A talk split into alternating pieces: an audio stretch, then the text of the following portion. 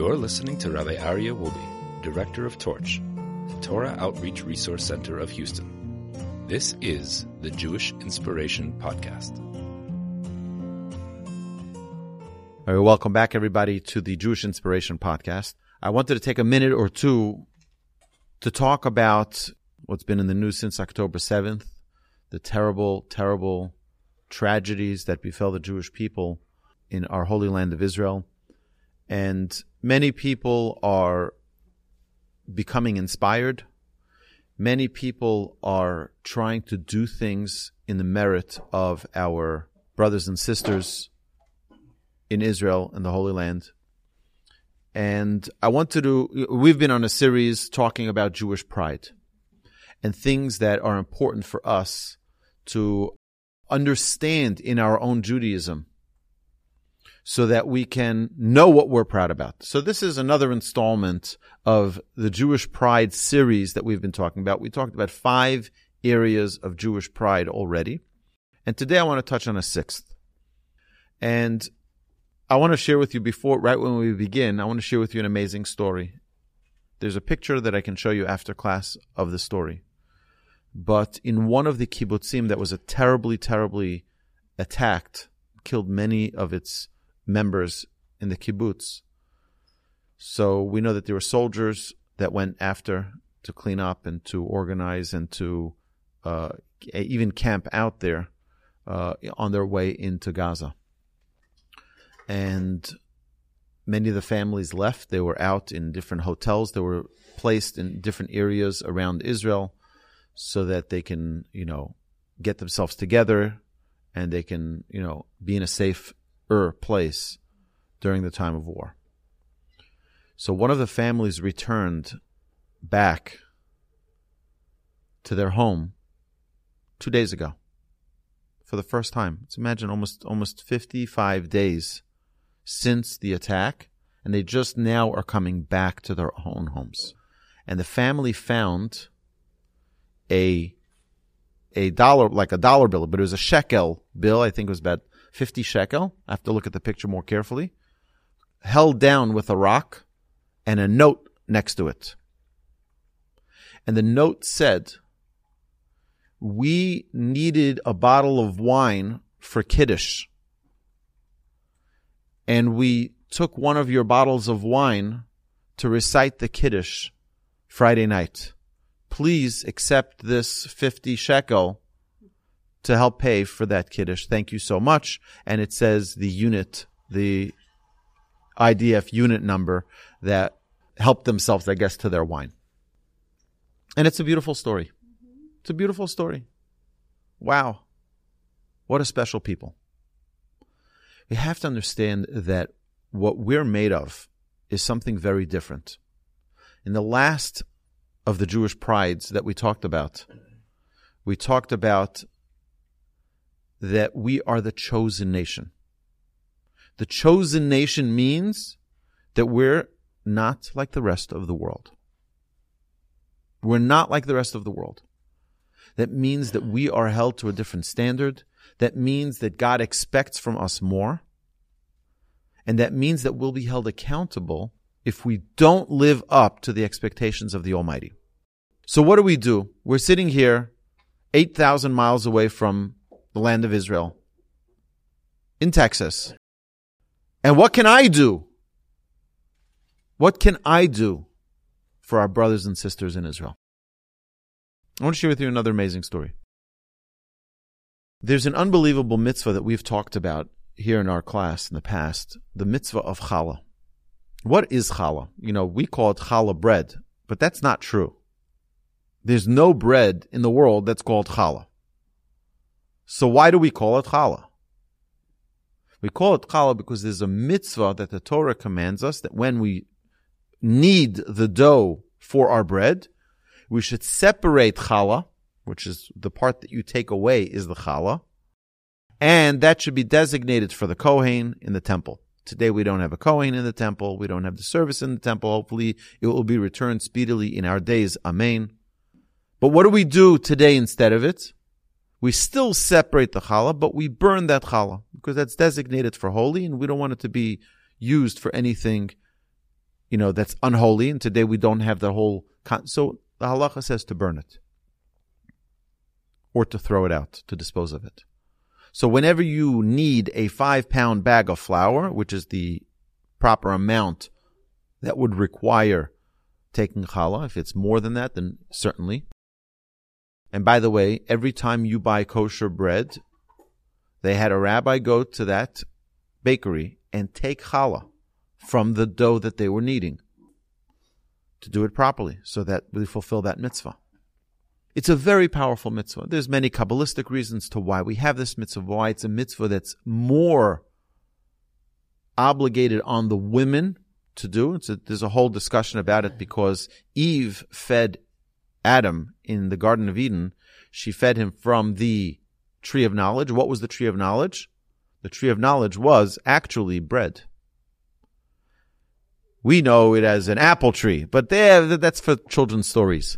But really it was bread that was, would be growing from a tree. You didn't have to knead the dough. What's the curse that was given to, to Adam? From the sweat of your brow shall you eat bread. What, what, what does one have to do with the other? From the sweat of the brow, you should support your family. What does that have to do with being, eating bread? Because now you're not going to have bread ready made. You're going to have to do the whole process yourself. So because she fed Adam bread inappropriately, therefore the mitzvah of challah is specifically obligated on the women more than the men. If obviously if the man is the one who's doing the kneading, then he needs to do the mitzvah. But it's a special mitzvah for the woman to fulfill this mitzvah.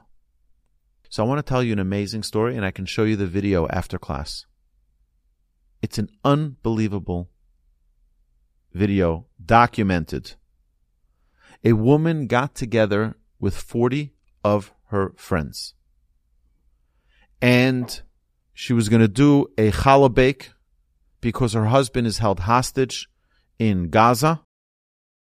And she wants, in the merit of this challah she would like that it should be open the heavens. It should open the heavens and Hashem should shower mercy upon her. And you see the video where she's with all of the focus and intention, with all the kavanah. She's reciting the blessing, lahafrish chalamina isa, to take the challah from the dough. And while she's reciting the blessing, her phone rings. But she's busy reciting the blessing, so she doesn't pick up the phone. Someone else takes the phone from her pocket and picks up the phone. And she continues to recite the blessing and she continues to say all of the different, uh, you say the blessing, but there's different prayers that are added to it because it's such a powerful, holy time. And in middle of this entire experience, she gets that phone call notifying her that her husband is being released. Unbelievable. In middle of the, I, I was thinking to myself, you know, could she have gotten that phone call five minutes earlier? Probably. Could she have gotten the phone call 20 minutes later? Probably. No. It's all on video. You see it on video. It's, it's, it's Hashem giving us a little glimpse, a little smile, a big smile, saying, hello, I'm here. Okay. So let's get back to the original question. What can we do? My dear friends, I'm not saying this to you. I'm saying this to me. And I, I firmly believe that we need, today we're living in a world of unbelievable comfort. We have unbelievable luxury. We have unbelievable resources. And I think we're too comfortable. I think the thing that we can do first and foremost for our brothers and sisters in Israel is to get uncomfortable. What do I mean by getting uncomfortable? That doesn't mean sleeping without a pillow. It doesn't mean walking without shoes. It means doing something that I'm not accustomed to doing. And every person can find something, whether that's putting on tefillin, whether that's wearing tzitzis, whether that's wearing a kippah, whether that's keeping kosher, whether that's lighting Shabbos candles, whether that's keeping part of Shabbos or all of Shabbos, Whether that's reciting Kiddush, whether that's reciting Havdalah, whether, any mitzvah, we have 613 of them. Whether that's refraining from eating something that's not kosher, we all have our habits. We all have our things that perhaps, oh perhaps, maybe, we can just break one of those habits. For who? For our brothers and sisters who are fighting. They need merits. We are their spiritual bullets. Every mitzvah that we can do in their honor is protecting them. You may have seen the picture of one of the soldiers had a Tehillim, a Psalms, in his pocket. And he got hit with a bullet. And the Tehillim, you can see the bullet go through the Tehillim and it's lodged in there. Didn't go into his body. The mitzvahs that we do, uh, that we do are literally armor, Kevlar vests that we are creating, spiritual Kevlar vests that we are creating for our brothers and sisters who are fighting for our homeland. I believe firmly that this is a Milchemes mitzvah. This is a war of mitzvah. This is not a war of we're just conquering land for the sake of, you know, destroying the enemy. This is to protect our brothers and sisters. This is a mitzvah and we need as many mitzvahs as possible. So I urge you, everyone listening to my conversation with myself, please join me. Take a single mitzvah, any mitzvah. Please, I urge you. Take a mitzvah that you're not accustomed to. Whatever, you don't have to announce it. You don't have to announce it. If you want to, we can start putting together a list of the different mitzvahs. Here you go. You brought tefillin. That's an amazing thing.